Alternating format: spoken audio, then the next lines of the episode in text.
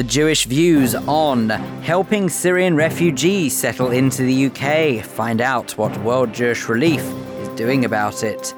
Bad Jews, the West End hit is back in town. Actor Ilan Goodman tells us more. And the new awards ceremony set to acknowledge the work achieved by staff from Jewish schools.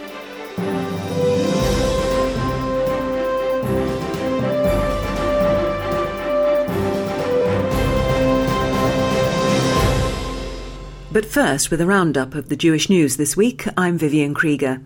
The government has condemned what were called acts of violent intimidation by anti Israel protesters at a leading London university. It happened during a talk by a former head of Israel's Shin Bet Secret Service. The protesters threw chairs and set off fire alarms, claiming that Ami Ayalon was a racist Zionist. The president of the college's Israel Society, Esther Enfield, was allegedly hit. The Union of Jewish Students said there can be no justification for these events. We'll have more on this later in the programme. Orthodox Jewish community leaders have criticised a decision by the Department for Education to close down an independent Haredi school in Stamford Hill. The Talmud Torah Tashbar School, which has 200 pupils, has operated illegally for 40 years, and its curriculum is taught entirely in Hebrew.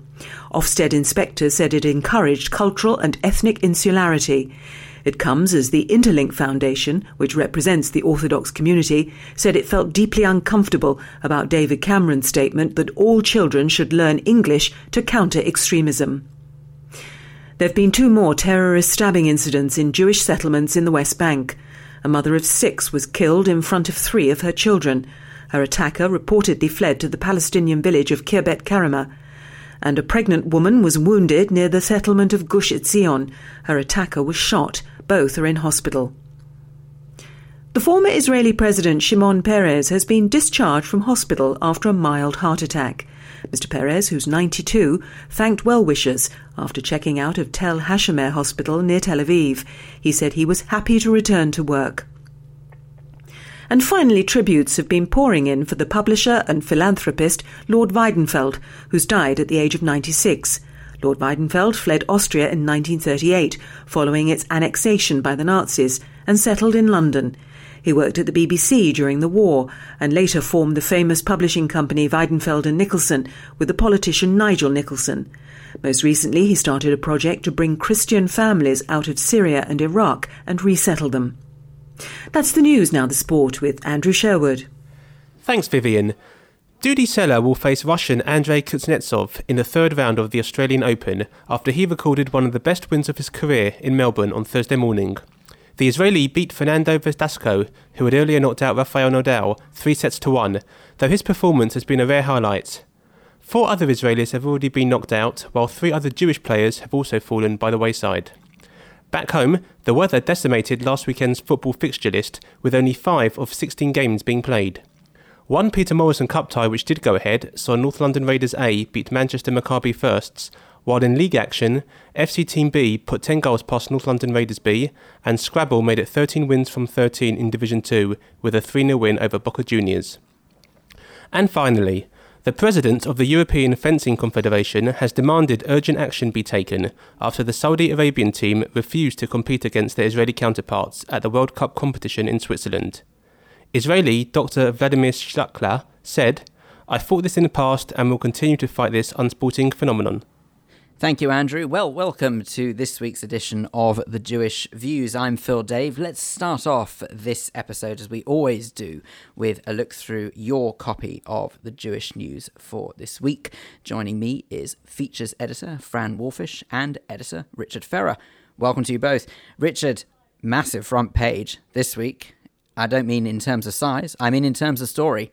What is on the front page? Yeah, we've gone with the headline Young, Dumb and Dangerous. Government condemns violent anti Israel protest at top London University. Once again, the grim realities of uh, life on campus for Jewish students was uh, thrown into sharp focus with scenes at King's College on Tuesday night when a violent mob, there's no other way of describing them, ran riot during a talk by one of the former heads of Israel's Secret Service. The smashed window, thrown chairs, screams, 150 people feeling intimidated in a room encircled by protesters waving flags. the event had to be finished early. Irony of ironies, of course, the, the event was um, with an interview with the former head of Shin Bet, Ami Ayalon, one of Israel's, should say, most outspoken constructive critics since leaving the Secret Service. So, scenes of thuggery and certainly scenes that uh, we've seen before, but perhaps not in, in, in such a hostile uh, and menacing fashion than, than the ones that were played out on Tuesday. And quite graphic detail as well. I believe that some footage was captured on mobile phones as well, uh, not least by the uh, president of the Israel Society for King's College London. That's Esther Enfield. We'll hear from her in just a moment. But it's quite shocking to think that in an age of so called democracy that we still have to tolerate such nonsense, really, isn't it? Um, I find it really sad, actually, that you know universities are a place really where students go to expand their minds, to learn about things, to become more worldly, and I think this just shows that well, actually, it's tantamount to censorship, and that should be something that students should actually be against. So, to see these scenes happening right here in London. It's absolutely awful. This, you know, guest speaker came along. He should be able to have, he should have the right to say what he wants to say freely and without feeling threatened, or his audience indeed. Well, naturally, as I'm sure you can imagine, lots of various members of the community have condemned the attack and have expressed their concerns. And not least Russell Langer, who's the campaigns director for the Union of Jewish Students. Uh, he expressed his concerns for the future following Tuesday evening's events. In my role now, I tend to see more of these types of situations, though I think this is one of the worst situations I've seen in the year and a half I've been working at UJS. And I think essentially it's okay except for when these situations happen. I'm hoping what will happen after this won't be that students are scared to run these sort of events again in the future. That's definitely not the situation we want. We want these sort of events that open up dialogue, have this sort of nuanced discussion on campus to take place, and we don't want the fear and intimidation that the protesters tried to cause last night to stop these events from happening again in the future. So as you hear, not far dissimilar from what you've said, Fran, where it obviously should be a place where people can have these dialogues, speak freely, and actually hold decent and civilized debates. And it just feels as if it's such a massive step backwards for society, doesn't it? That this still happens and this still carries on. King's College obviously is one of the most prominent academic institutions in, in Britain, let alone in, in London. It drags their name through the mud. It pollutes rational debate and rational thought none of these young thugs, I imagine, have even set foot in Israel and seen the actual realities. So where they're getting their information from is clearly from a, a filter that, that, makes them come to these conclusions that, that brings out the, the violence and the intimidation that they want to display in front of other students. And the, the, ramifications of this story, I mean, it blew up within hours. You had a government minister reacting to it. You had police spokesman saying that officers are going to be investigating it following the fact that they actually attended the campus after the event. You had the Israeli embassy chipping in, all the leaders of the community, including the board of deputies, calling it shocking and violent. Often these campus incidents remain within the student community. This one has, has, has, has reverberated well beyond that. Well, Esther Enfield, who I mentioned before, who's the president of the Israel Society for King's College London, has clearly been shaken by the incident. I wish I could say that I haven't been put off. As president of the society, I will be putting on events. We've got book speakers and we'll have cultural events and we'll have more political events. But that's not to say I'm absolutely terrified. I'm scared for not only for my safety, but for the safety of the people who are going to attend, for the safety of the speaker, because the speaker last night was in danger. If they managed to get into the room, like anything could have happened. And we're going to have to work very closely with the student union to see how this is not going to happen. Why wouldn't this happen again? How how is this going to be prevented?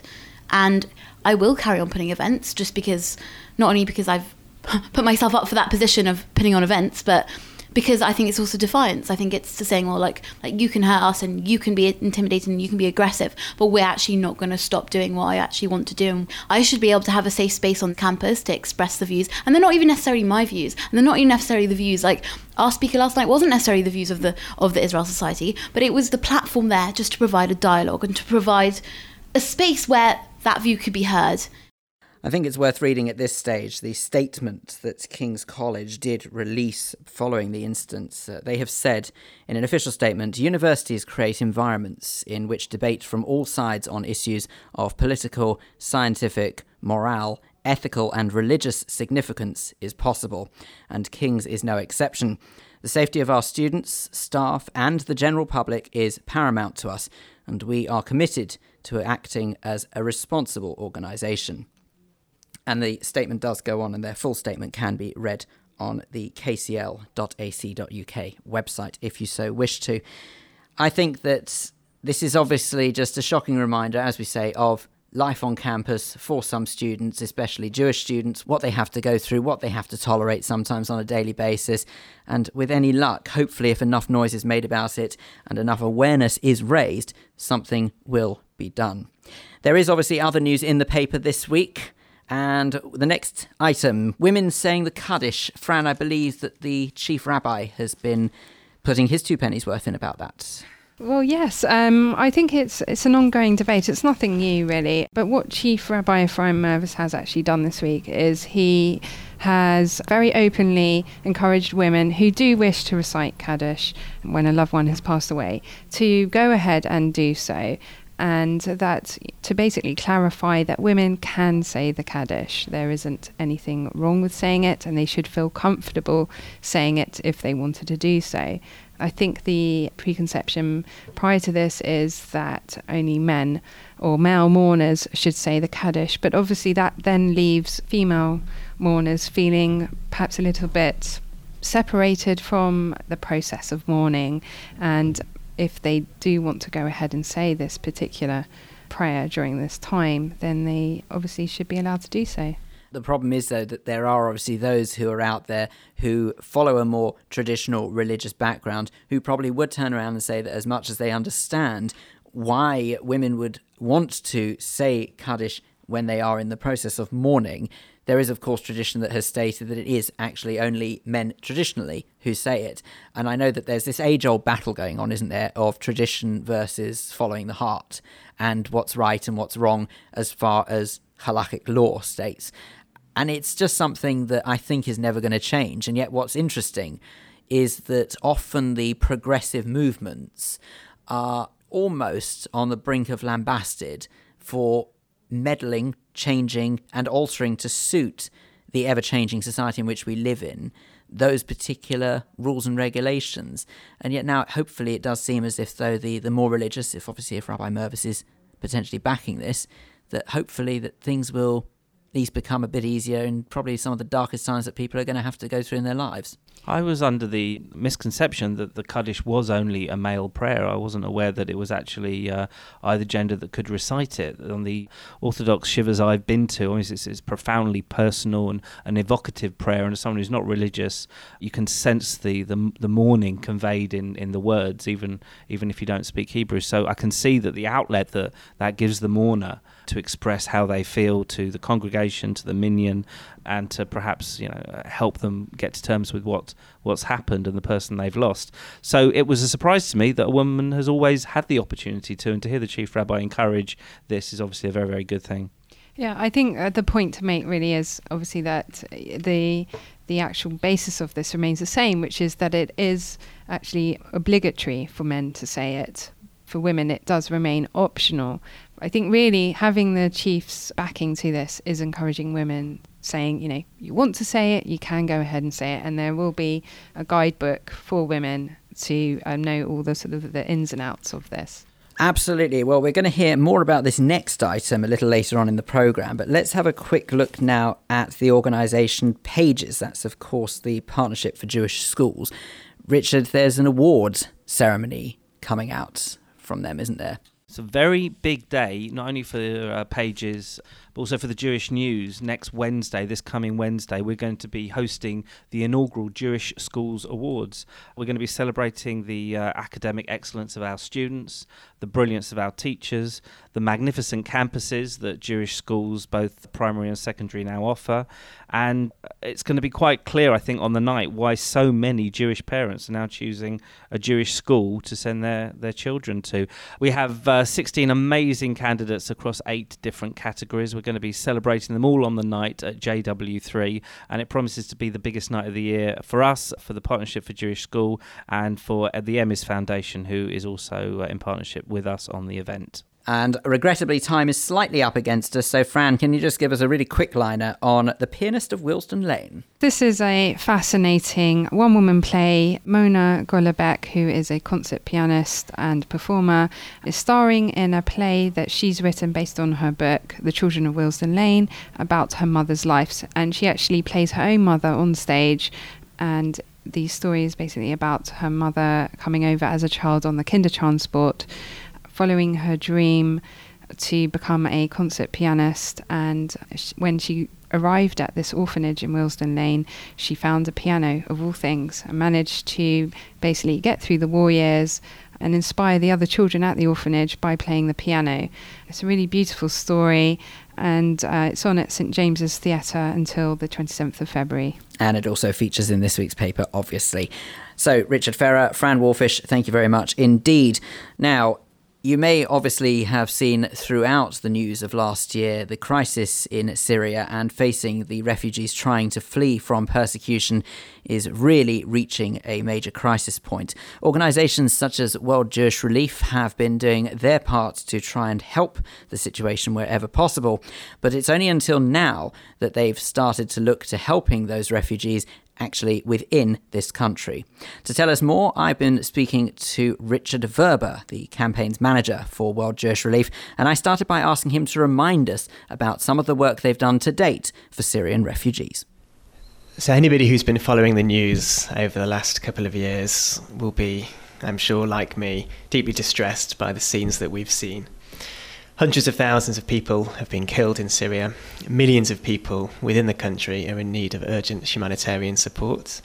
And that has led to millions of people fleeing the country, trying to find a better life.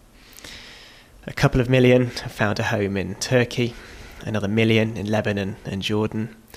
And 2015's news was really dominated by the refugee crisis into Europe. Hundreds of thousands of refugees and migrants fleeing war, torture, persecution, trying to set up better lives for themselves elsewhere. Back in September 2015, World Jewish Relief launched its Refugee Crisis Appeal, reaching out to the British Jewish community, as we do every now and again for international disasters, to say, although our core work, as ever, remains supporting vulnerable Jewish communities in the former Soviet Union, as the British Jewish community's response to international disasters, we need your support. And the response was overwhelming. To date, we've raised over £820,000 to support refugees in Turkey and in Greece. In Turkey, we've been working in refugee camps, supporting children's education, providing back to school kits, so that although refugees are starting a new school year outside of their hometown, they're not going to miss out thanks to the Jewish community, they've got school bags, school books, pens, pencils in order to continue their studies. So, something that most Jewish pupils in this country would take completely for granted as a result of the generosity of the community. Now, others from less fortunate communities will be able to benefit as well. Have you received much in the way? I know that's not the reason why you're doing this, but have you received much in the way of thanks or recognition from the communities that you've helped from Syria? World Jewish Relief always works with local partners in the countries where we're working that we vetted, that we verified to ensure that every single pound that's donated by the British Jewish community goes where it's supposed to go. We therefore always make sure that they understand that it's the British Jewish community that's helping make a difference. You might think that given the context that we're working in now, Syrian refugees, some of whom will have no doubt grown up feeling less favourable towards Jews, towards Israel. There could be some tensions, but there hasn't been.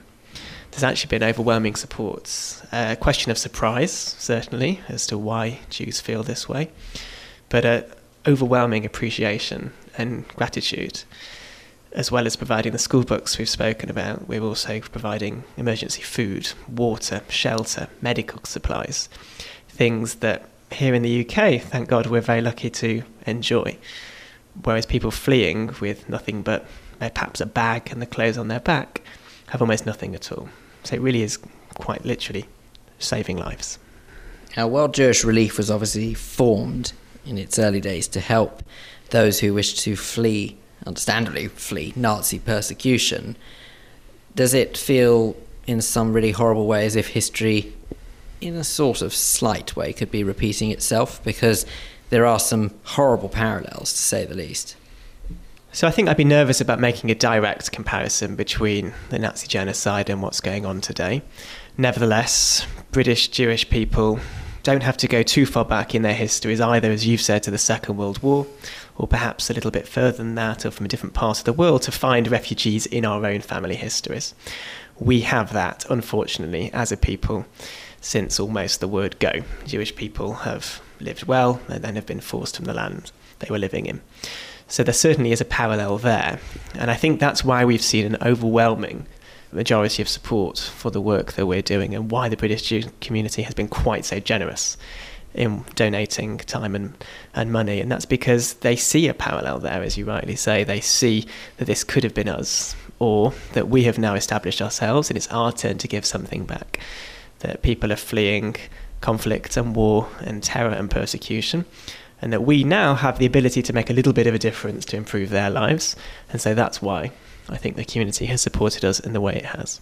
The Syrians have obviously now managed to, well, not all of them, but a lot, thankfully, have managed to flee the persecution they face in their homeland. Some of them have arrived here, and World Jewish Relief has launched a new, slightly unique campaign to try and help those in this country. What's unique about it? Yes, you're right. It, it is unique, and for a couple of reasons. And firstly, it's worth me saying that we don't actually work in the UK, so it's quite unusual unusual for us. We don't work in the UK. We don't work in Israel. There are plenty of great charities that do, and so we choose not to. However, we've seen an international crisis spill over into our borders. The refugee and migrant crisis is clearly now a domestic issue one level, there's government debate as to how many Syrian refugees we should bring in. The government's decided 20,000 by 2020 is a fair number. But we also know, as World Jewish Relief, that we are experts in helping people get into work. This is important because although the government is supporting these refugees coming over with many things, with housing, with access to education for their children, with healthcare, the missing part of the puzzle, as we know, as our grandparents and parents know, the best way to integrate into any society is to learn the language and to get a job. And this part of the government provision is actually missing. So we said to the government, we know because in the former Soviet Union, across Moldova, across Belarus, across Ukraine, we get Jews who have lived difficult lives back into work. We help them break the cycle of poverty forever. If you're interested, British government, we will help you translate the work and expertise that we've got to supporting Syrian refugees here to get jobs themselves. We've actually been delighted with the support we've been given from both central governments and local governments to translate the project that we know works in the former Soviet Union to help Syrian refugees here. Well, the government obviously does support what you do because I believe I'm right in thinking that this campaign, this latest campaign, was actually launched at 10 Downing Street. Am I right? Yes, you're absolutely right. So, our chairman, James Libson, joined the JLC delegation to Downing Street where this campaign was launched, and David Cameron gave it his full backing. Richard Harrington, the Minister for Syrian Refugees, has also given it his full support. And so we're now working with them to help them understand what exactly we do so well in the former Soviet Union and how we might lead on a project here. The challenge that Syrian refugees face is that job centres that they will go to are not equipped to deal with their quite harrowing backgrounds. There'll be language difficulties as well. So we'll be providing specialist individual support for each refugee because, of course, each person's got a different background. Many are skilled. We've met architects and pharmacists, and that should be, we hope, more straightforward to help them find a job. But we also know that some Syrian refugees who have fled particularly difficult backgrounds perhaps be le- less skilled, and there we're going to be providing work experience, work placements, and we're looking to the private sector to help us find some of those opportunities. Time is of the essence, so maybe you could answer this next question in one line. There might be some people out there listening thinking, why should I care? What would you say to them? I would say that as an international citizen, somebody who either will know that in their family they don't have to go too far back to find refugee status, that we, living as a fairly prosperous, fairly secure, albeit minority community here in the UK, now have the opportunity to help people who have been fleeing the most untold war, persecution, horror stories. And so this is possibly an opportunity to help people who have been particularly disadvantaged with the knowledge that we'll be making a real difference. And just lastly, if someone wants more information and wants to maybe help and get involved, where do they go? So the best way is to visit our website, worldjewishrelief.org. You can also contact our office, 0208 736 1250, and we'll be putting together a range of volunteer opportunities for the Jewish community to get involved. Richard Verber, the campaign's manager for World Jewish Relief, talking to me there about their latest initiative to help Syrian refugees settle into their new life here in the UK. You're listening to The Jewish Views in association with The Jewish News. Still to come on this edition, Clive Roslin will be here for our Jewish Schmooze. Today, Clive and Adam will be joined by actor and photographer Tony Honigberg and founder of the Jewish Poetry Society, Judy Carbritz. They'll be discussing Jewish schools and their place in society. Plus, community reporter Diana Toman will be speaking to Rabbi David Meyer from Partnerships for Jewish Schools about a new award ceremony taking place within the next week, acknowledging the work of staff at Jewish schools. Now, Bad Jews is back in town. The West End show recently finished a highly successful stint, and due to popular demand, it is about to start another this time at Theatre Royal Haymarket. The cast includes many talented actors, and Ilan Goodman is one of them. And if the name sounds familiar, it's because he so happens to be the son of actor Henry Goodman. Anyway, he's been speaking to our entertainment and culture reporter Kate Fulton about reprising his role. Kate started by asking him whether or not it was always his intention to go into acting, especially as it was already in his blood it's always a difficult question, isn't it? Nature or nurture? Because it was it was around all the time when I was growing up. My dad was doing plays. My mother is also she has a background as a dancer and a choreographer. She has a dance company, which she had in, in South Africa. So so I guess performing and the arts was always in the house. So who knows? Genes or environment? No idea. Were you encouraged to act? Yes, I mean, I, I certainly got heavily involved at school and was I, I mean, my, my, my dad has certainly warned me off the industry, or, or attempted to when I was when I was a kid, to to kind of give me a realistic perception of trying to earn a living in this business. But it's very tricky when you're, you know, when you're an invincible youth. You don't want to listen to anyone, and you always think you're going to be fine. So I didn't. I ignored him, and I carried on regardless. Absolutely. Where were you at school? Did you go to an acting school? I trained at RADA, but I only went to RADA after university and regular school. And where, where was your regular school? My regular school was in Wimbledon.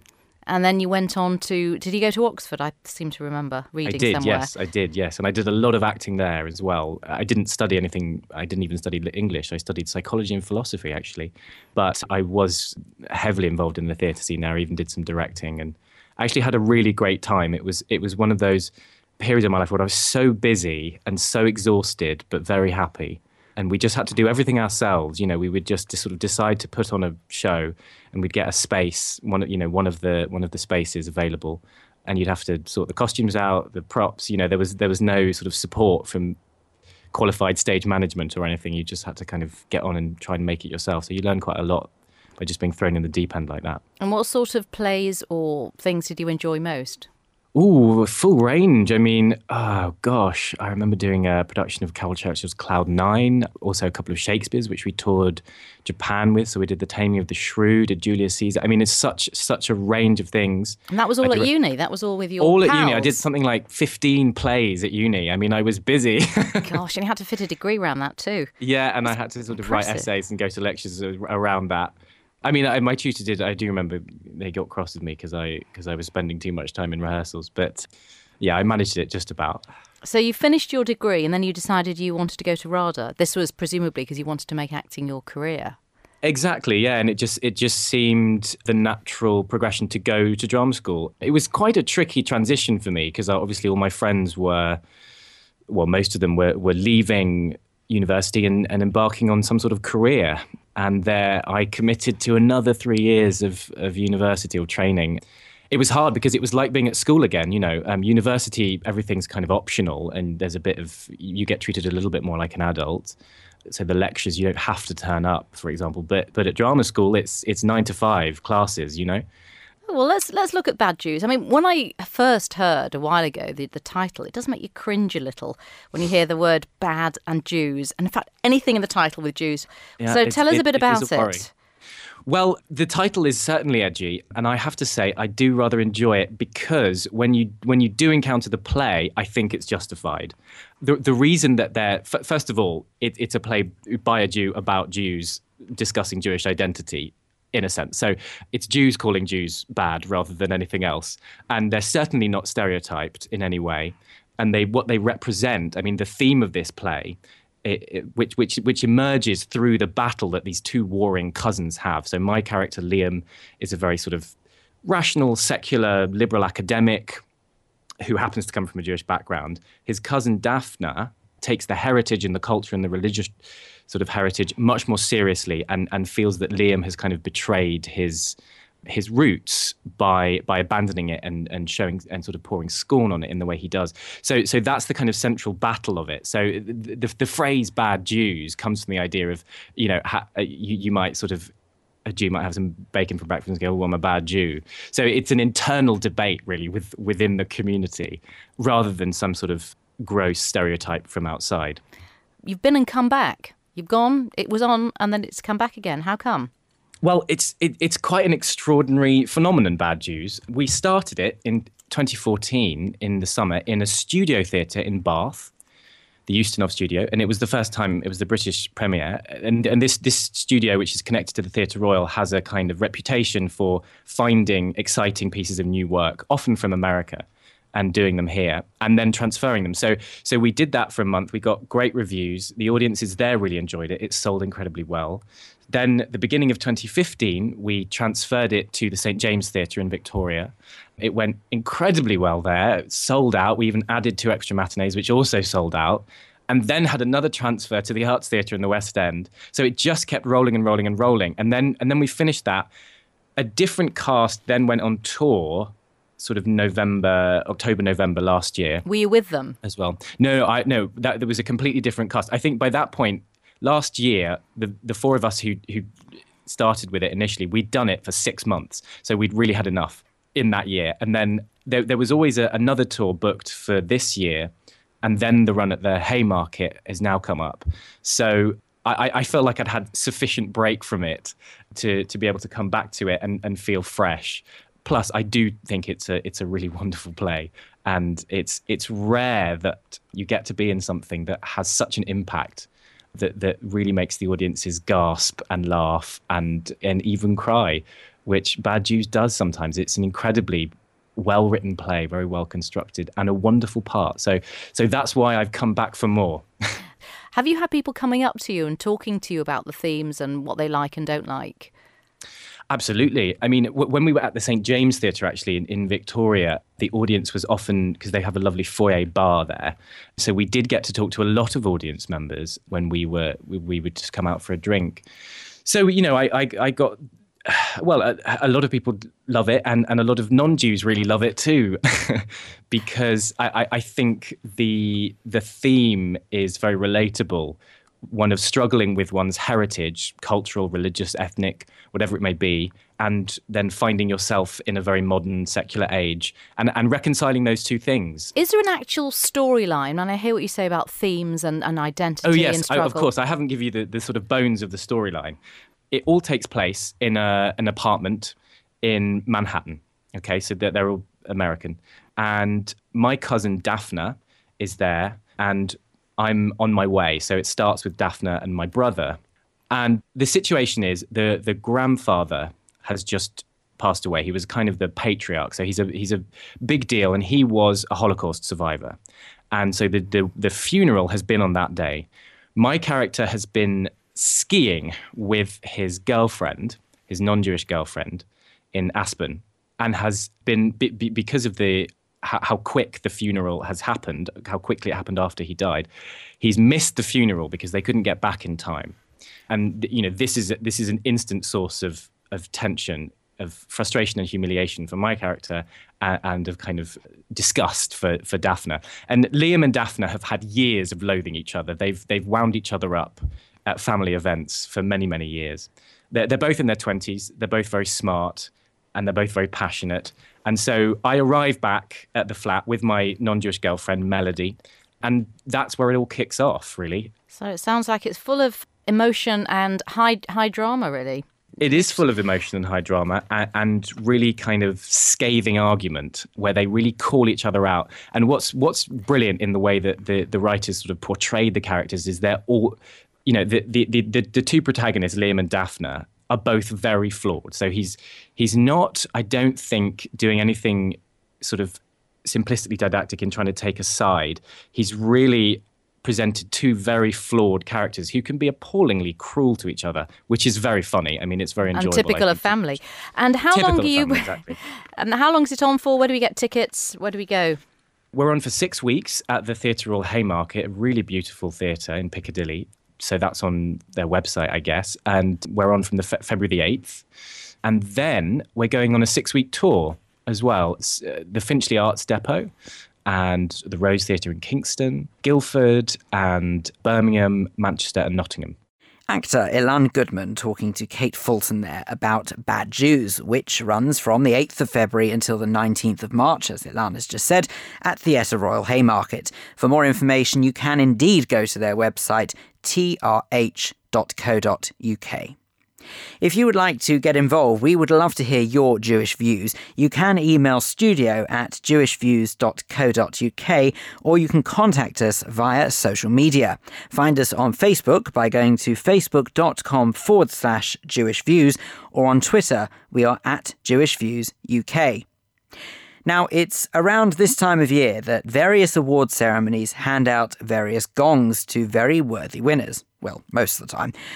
But there's a new award ceremony in town, and it's being put on by PaJeS, Partnerships for Jewish Schools, to you and me.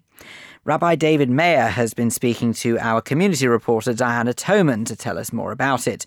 And Diana started by asking David to tell us about the organisation that is PaJeS. PaJeS is the Partnerships for Jewish Schools, and in essence, it's an umbrella organisation uh, that encompasses all the schools across the community and uh, across the United Kingdom. In fact, there are about 118 Jewish schools across the United Kingdom. And our objective is, is to work with them and to support them. We work in a number of ways. So, things like teacher training, strategic development for the community, helping schools to, to, to, future plan the number of places they're going to need to provide that kind of thing. Uh, we also offer support for head teachers. We send out a fortnightly email giving them information on developments in education and, and issues around the community. We also have a, a whole branch of our, of our organisation that works on curriculum development. So we develop curriculum in uh, Ivrit, both at primary and secondary level. We also have a curriculum for teaching Chumash and a curriculum for teaching Tefillah. And those are taught across about 40 schools across the United Kingdom. I had no idea. That's amazing. How are you sponsored? I mean, this must cost a lot of money. It, the main way that the, the sponsorship works is that trusts have come and supported the curriculum development work. We also have the support of the Jewish Leadership Council. It's actually surprising uh, how little money is actually used to run the, the, the core elements of the organisation.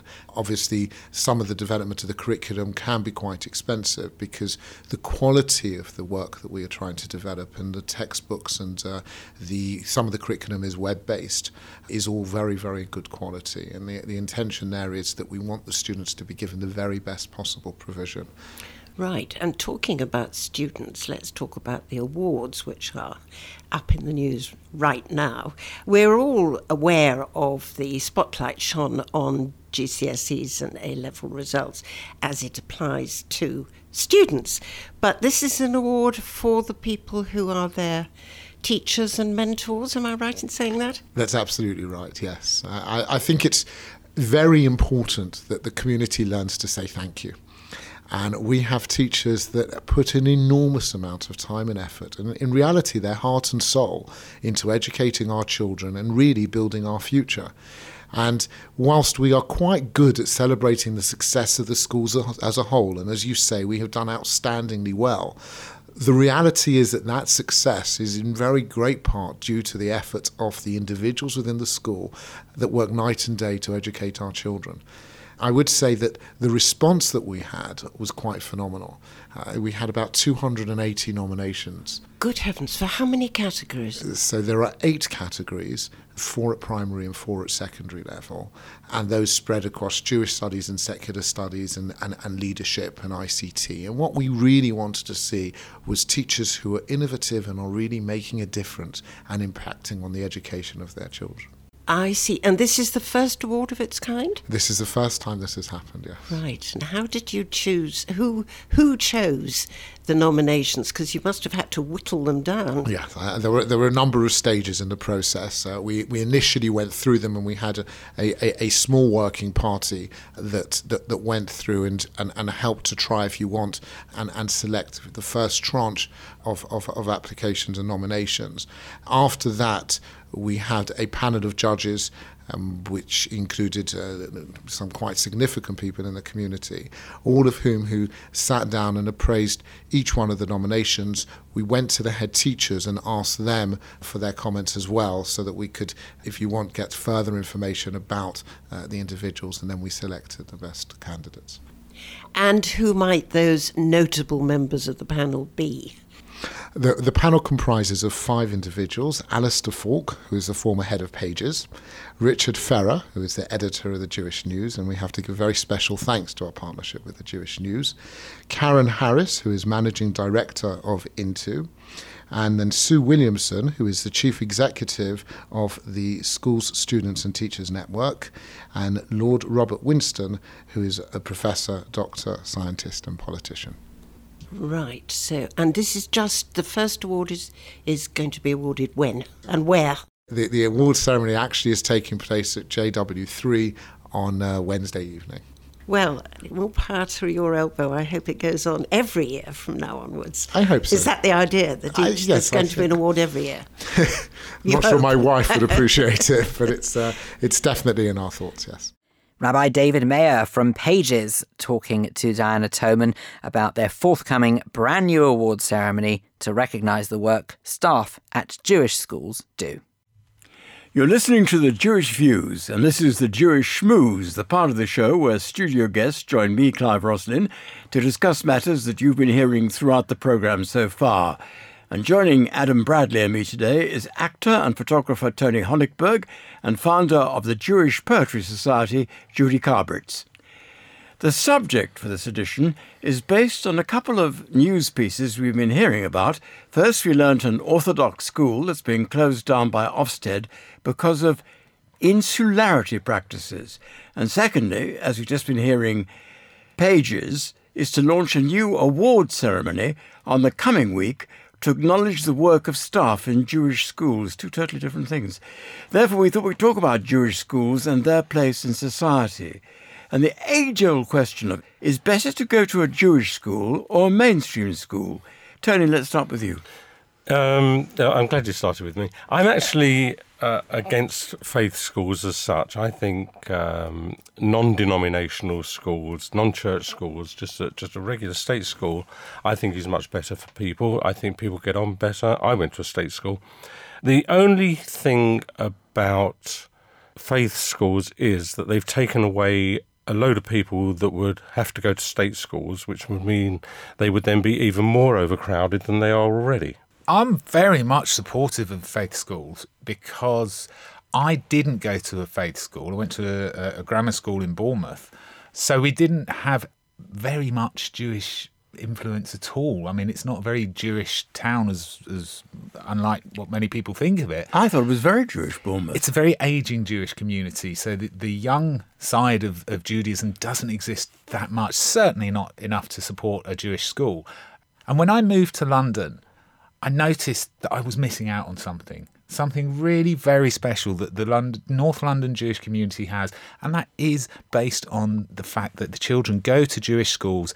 They have this wonderful network of friends. They have, as they grow and they have their own children and build their own families, they still have this network of community, of friendship, of support that you just don't get from a state school. Maybe maybe that's now. When I grew up, you see, I went to a state school, but the amount of Jewish people that this was in Edgware, and the amount of Jewish people that went to that state school was phenomenal. So my network of Jewish friends was large and still is large.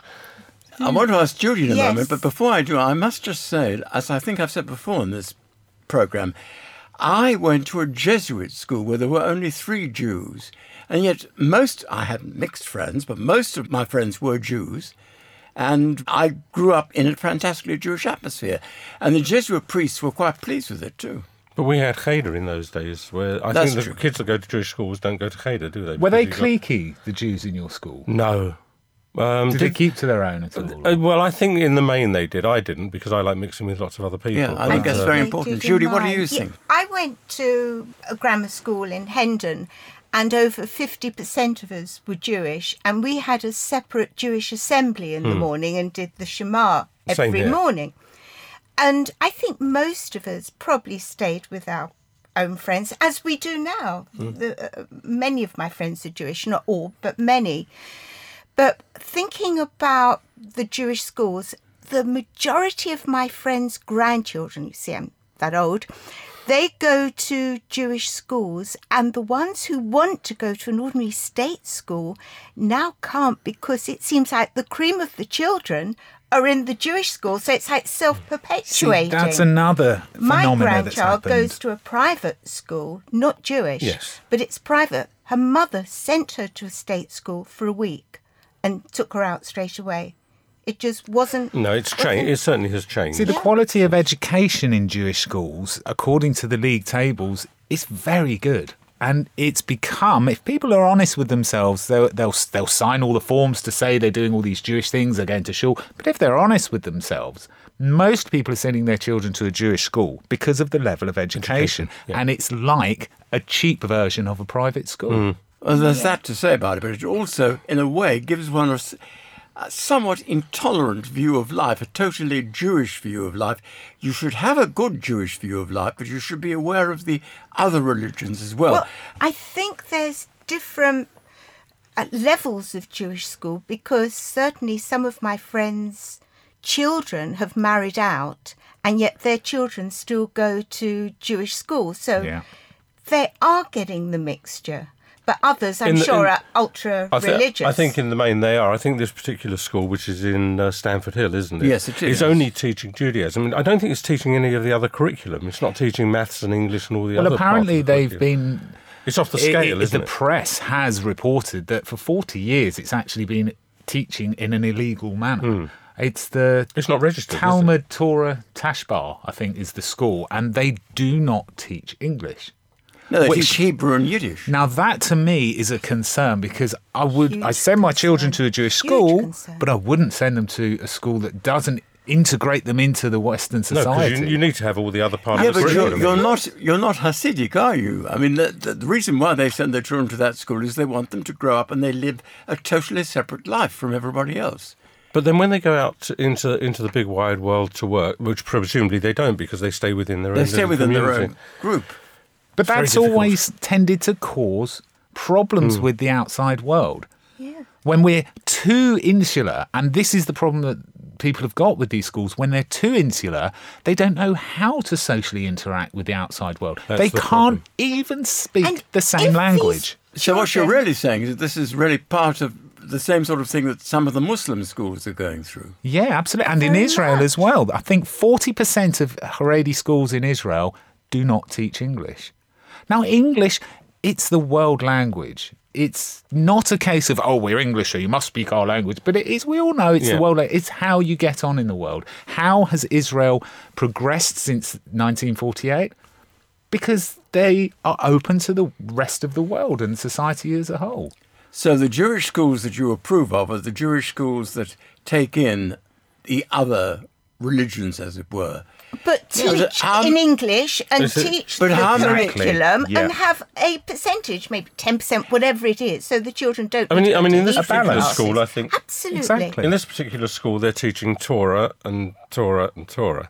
Uh, they're not teaching them maths. They're not teaching them geography, history, English, and all the other. They don't even parts of teach the- them maths. No, not as far as I And I'm sure they when I don't read teach when I read about English history. They might teach them Jewish history, but certainly not history that's relevant to Well, here. Torah is Jewish history, of course. Yes, That's right, isn't and it? Yeah. if the children, if they were to get a good education, and maybe they don't all want to be students, they they want to be doctors, they want to be solicitors, they'll have to go to university. Well, a, num- a number of Then what? a number of children from one of these schools ha- uh, have left right, and are now out in the the wider world because that's what they wanted. Yes. They wanted the, d- more education. But as an Orthodox girls' school, they're highly unlikely to go out to work, Oh, even if they wanted to. It's like Oh, the Haredi Girls' Amish, School. isn't it? Exactly. Same sort of thing. Do they do, do they teach the girls in the Haredi? I in the honestly school? don't know. I I, I imagine they do, surely. Yeah, they have girls' school. They There's do. plenty of Haredi girls' I'll tell you something quite interesting. I have a friend who is not Jewish,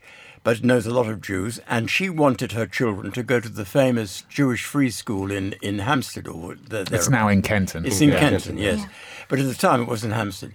And she want, desperately wanted her children, her Christian children, to go to that school. And that they wouldn't allow them in. Now, you see, that's wrong, I think. I think you should allow non Jewish pupils at the school. Well, they do now. They do now. Oh, they do? because Yeah. of the recent events, what, a few years ago now, where the mother objected to their intake. And the government actually made a ruling where faith schools do have to have that option. And, and also, I believe in some of the provinces, I think Birmingham and Liverpool, I think the non-Jewish intake of the, the King David schools in both those areas are more than the Jews going there now because there's not enough Jewish I, children. I've read of schools. Muslims in uh, St David's School. Is it St. No, St David's King- King, King David's. David's. School. It's quite different. Yes. Um, in Birmingham, Yeah. Where they in- interviewed some of the Muslim parents, and they said, "Well, this is how we would teach our children. Mm. So this is why we want our children to go That to is this something school." to celebrate, isn't it? Absolutely, In- it's interesting wonderful. you mentioned Muslims, as Clive did earlier on, and I wonder how many schools, Muslim schools, are actually off the education system radar as well. I'd imagine most communities have their Mm. little pockets There's an of this awful issue. lot yeah. like each other, aren't we? Jews and Muslims. Yeah, I mean, it's like the magnet, and you get right down to the bottom, the horseshoe, and we're we're terribly, Terribly close, close, in many yeah. ways. Do you know what one of my biggest concerns about this is, and it's always been a bit of a concern with the Haredi community, is that when you look at some of our great rabbis and our great sages, and there's got to be so many more fantastic minds, and so I can only imagine that some of them are being just wasted. Yeah. All these wonderful gifts that they could be offering to the world, but because they're so insular, all their talents, their intelligence is, is being focused and funneled in one direction. I think that's a terrible shame. It's a shame. But it's the way they live. I mean, you've got to accept that that's the way they and live. they don't know any different. They don't do any Yeah. harm, do they? No, they're not. They're not out there uh, preaching radical Judaism. They or- live entirely under their own way and their own places, and they they have quite happy lives. Mm. Well, maybe they're not doing any harm to the outside world, but to the Jewish community, maybe they are. Well, that's why some have left, I believe. Yes. They, they want to expand their minds further. But nowadays, it's a different subject. But it's worth saying. Nowadays, it's said, and they say, definitely say, that the only Jews left in a couple of other generations will be Haredi people, because the rest are, are moving away from Judaism. Hmm. The middle of the road Judaism will will Has disappeared. Dis, is disappearing slowly. Yeah. Yes. They're either going to be more orthodox, or more reform, I guess. Yeah, they're sort of Or more polarising. You're progressive. saying. Although, having said that, of course, there's a second United Synagogue has opened in Edgware. So, is that middle of the road coming back again? One can only hope so. Yeah. But I mean, it's, it's at the same time, it's very important that it does because although I don't actually, I wouldn't, I didn't send my children to Jewish schools, and I wouldn't have sent them, and I, I don't No, ours think it's a terribly good thing, but nonetheless, it's important Is that that they're there. is, is it's probably progression rather than because I didn't send my children to Jewish schools either. Because but all you my had very good state schools, or perhaps private. most of my grandchildren go to Jewish schools. Because they couldn't go to the local state no, school. because the, the local state school wouldn't give them the education. No, because all the good that they children and the pushing parents are now sending their children Like you, one to. of them, one of them goes to a private school, Yeah. non uh, non-Jewish. And of school. course, it's worth remembering that um, we talked about this a few weeks ago. It's worth remembering that the chief rabbi has said that now in schools, Jewish schools should teach the Muslim religion. Yes, Yeah. yeah. Yeah. We should teach- yeah, comparative religion. I'm all for Yeah. it for every yeah, child. Absolutely. Judy, when you were at Hendon County. Hendon yeah. County, were there any good Jewish schools available like there are now? It never occurred to us to even think of. I suppose Hasmonean, but none. JFS I, and Quite religious I think, suppose, must have no. Oh, JFS. I had, JFS. I had at the time loads of Jewish friends, and not one of us went to a, No. a Jewish school. Mm. No one. I knew one person that went to JFS. That was it. The rest, And you the look rest went to the now, local state school. and it's We the vast majority. Of course, there were grammar schools in those days as well, so there's a different side of the education. I mean, the vast majority of chil- Jewish children in North London go to Jewish schools. And now. without that, as I said at the beginning, without that, the state schools wouldn't be able to cope with the intake yeah, yeah, no, because there'd be that's too many, and they- they haven't, they can't cope with the intake now. So how would they cope with it if the Jewish schools shut down or, or, oh, the, or the Jewish quite. children went to state schools? I'm afraid they were going to have to leave it, but my thanks to our guests, actor and photographer Tony Honigberg and founder of the Jewish Poetry Society, Judy Carbridge. Please do feel free to share your Jewish views with us. You can email studio at jewishviews.co.uk or you can contact us via social media. Find us on Facebook by going to facebook.com slash jewishviews or on Twitter we are at Jewish Views UK. Time now for our rabbinic thought for the week, and this time it comes from Rabbi Harvey Belovski from Golders Green United Synagogue. This week's Torah reading is Beshalach. It's the story of what happens after the Jews leave Egypt, how they are pursued by the Egyptians, and how they cross the sea. But if you look closely into the story, you'll see that it's actually an interesting exploration of a really fundamental idea, something that probably bothers all of us, and that's free will. Whether we have true free will to act as we wish, God giving us the chance to make good decisions and sometimes get things wrong as well.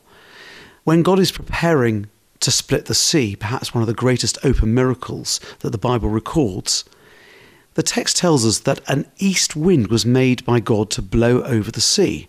Nachmanides, one of the really interesting 13th century commentators on the Torah, wonders why the east wind was needed. And he says it's to preserve people's free will. There had to at least be the possibility of believing that it was a natural phenomenon, not a divine intervention. Because human beings tend to go a bit wrong when there's no choice, when they see the hand of God so openly. So even at the sea, it was necessary to preserve people's free will. A bit later on in the story, after they've crossed the sea, there's manna, the manna from heaven. It's a familiar story. The manna comes every day.